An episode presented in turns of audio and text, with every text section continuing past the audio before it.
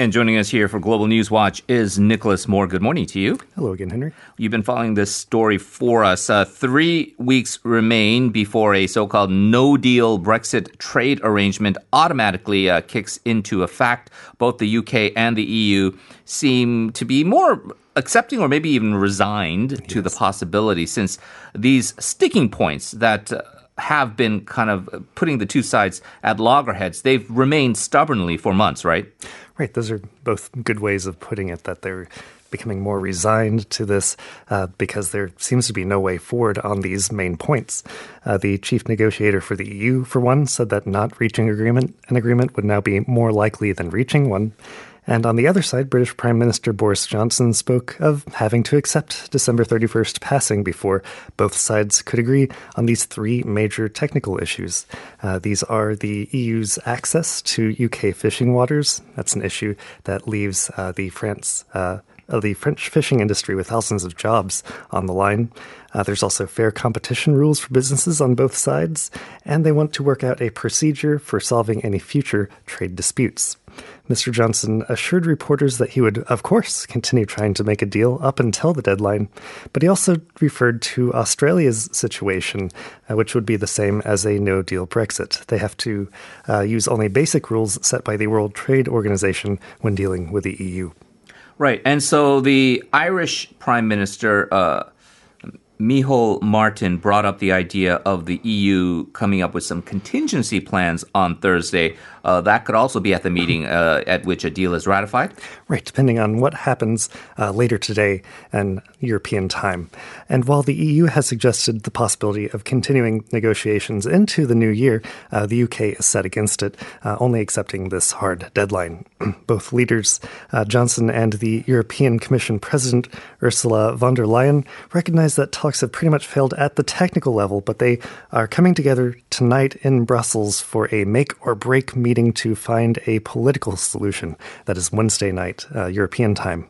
But at least for Ireland's sake, there will be no hard border between Ireland and Northern Ireland, which is a British province. And that does come as a relief because there's almost no desire to restart what was three decades of politically motivated violence in the Troubles. Right. I mean, one huge highlight of the uh, complexities involved with the UK uh, leaving the European Union. Let's turn to China now, Nicholas. The foreign ministry there has privately and publicly condemned the U.S. for both selling military equipment to Taiwan, once again, and also for sanctioning officials in Beijing and Hong Kong?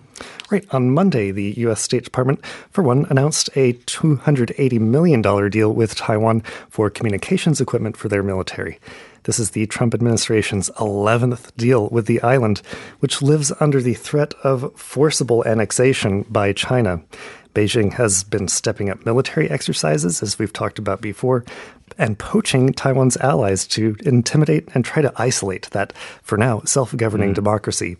The Taiwanese president, Tsai Ing wen, welcomed the deal, saying that she was pleased that the U.S. was honoring its defense commitment. But then the U.S. also sanctioned officials for their role in suppressing free speech and human rights in Hong Kong. The Foreign Ministry of China privately addressed the top U.S. diplomat in China and chided him on the move, saying that he, oh, that the U.S., sorry, quote, seriously violated the basic norms of international relations, interfered in China's domestic politics, seriously did, uh, damaged China US relations, and the actions were arrogant, unreasonable, and vile. The ministry also brought up the familiar accusation now of the US being a black hand artificially stirring up the agitation in Hong Kong. Well, on the uh, subject of Hong Kong, police there uh, cracked down further on pro democracy protesters, uh, partially under the uh, national security law, which passed uh, in June. Eight were arrested on Monday and then eight more on Tuesday. Right, and this follows arrests that we talked about last week that included even the activist Joshua mm-hmm. Wong. Uh, the problem with that that law that you referred to is its broad coverage. Uh, it made illegal secession, subversion, and collusion with foreign forces, and it was retroactively applied. Uh, people who uh, committed these actions that were later deemed illegal face up the possibility of up to life imprisonment. Um, police have also been more strict about what they deem to be unauthorized assembly. Uh, for one, according to his Twitter, former legislator Eddie Chu was picked up on Tuesday by police for organizing and participating in the July 1st demonstration, but that has been held annually since 1997 with no problems before now. Mm. Uh, also, that year, um, for some background, that was the year of the handover from Britain to China of Hong Kong, with the understanding that Hong Kong's unique democratic freedoms would be retained for another half a century. But those right. seem to be being pulled back. Yeah, and so a lot of outside observers uh, definitely worry that that does seem to be under threat right now. Uh, Nicholas, this is going to end up being a very China dominated uh, global news segment here. Our next story the U.S. media have uncovered how a Chinese spy operated in California from uh, 2011 to 2015, providing insight into a constant issue in the U.S. that uh, we actually discussed uh, on Tuesday about how Beijing tries to uh, wield or gain influence over the American political system. Right, and this is a little bit of an old story, but it's coming to light now, and it has implications for what we've been talking about. the person involved was Fang Fang, or Christine Fang, uh, who was in her maybe late 20s or early 30s when she enrolled in a Bay Area university. She then became very politically involved, developing some relationships with local level politicians, uh, not just in California, but also in the Midwest. Mm-hmm. Also assisted legally and fundraising efforts. And then she also used her growing influence to plant what are called sub agents as interns within political staffs. Um, these people might not have been related to China, but she was using them to gather some information.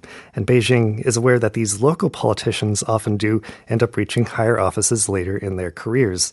She was not able to access and pass on any classified information, but information about politicians' private lives is itself considered a kind of intelligence.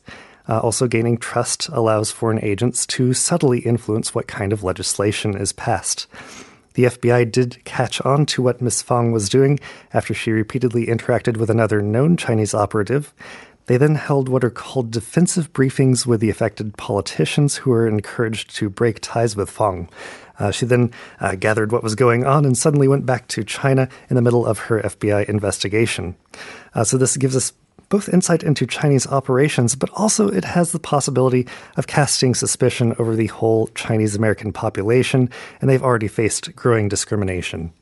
And you're referring, of course, to the COVID 19 pandemic, and we've seen numerous cases of um, Chinese Americans who, uh, among the Asian groups, have perhaps been the most assimilated into American society. Uh, many of them uh, spanning four or five generations of, of, families that live there. And if you are one of those who happen to be, let's say, a healthcare worker, uh, you might face some ignorant patient who's being treated for life saving um, techniques on COVID 19 saying, I don't want to be treated by a Chinese doctor because of the Wuhan flu, right? And so uh, it's unfortunate that these stories rightly or wrongly, I mean, w- w- in terms of the uh, nefarious activities of this one individual, uh, does seem to then cast a shadow on, on the entire population. Right. Uh, and we mentioned this is a very China dominated segment, including our final one. Uh, this involves Everest. The world's tallest mountain has been now assigned a precise new height. Uh, Nepal and China, through two years of joint efforts, now came to the conclusion that Mount Everest is now 8,848.86 meters, or about uh, 29,032 feet high, which apparently was a long standing disagreement between the two. Right, and this is a just a little bit taller, almost a meter taller than what the consensus was worldwide um, just before yesterday. Mm-hmm. the mountain is also known by two different names on each side. It was measured by two Indian surveys in 1856 and then 1955. Nepal had since relied on that later measurement, which was about one meter shorter than this current one. but the Chinese conducted their own survey in uh, 2005 that Nepal didn't recognize, which gave a very different, much lower figure. But also, the elevation of the peak is constantly changing. Movement of the Indian tectonic plate continues to push it up but there were concerns that the 2015 Nepalese earthquake might have brought it back down again. So in 2017, both sides began this collaboration using gravity meters and GPS signals, uh, timing how long it took for signals to bounce to satellites and back. And then they finally gave, uh, gained this information and said that the mountain stood as an eternal symbol of their friendship. Right. Uh, in the big scheme of things, with everything that's going on in the world, perhaps not the most uh, pressing issue, but uh, maybe on a final note uh, of optimism that uh, countries can uh, ultimately agree and have an amicable end to disputes. So good to see there. Nicholas, as always, appreciate all the reporting. We will talk to you again next week. Thanks a lot. Thank you, Henry.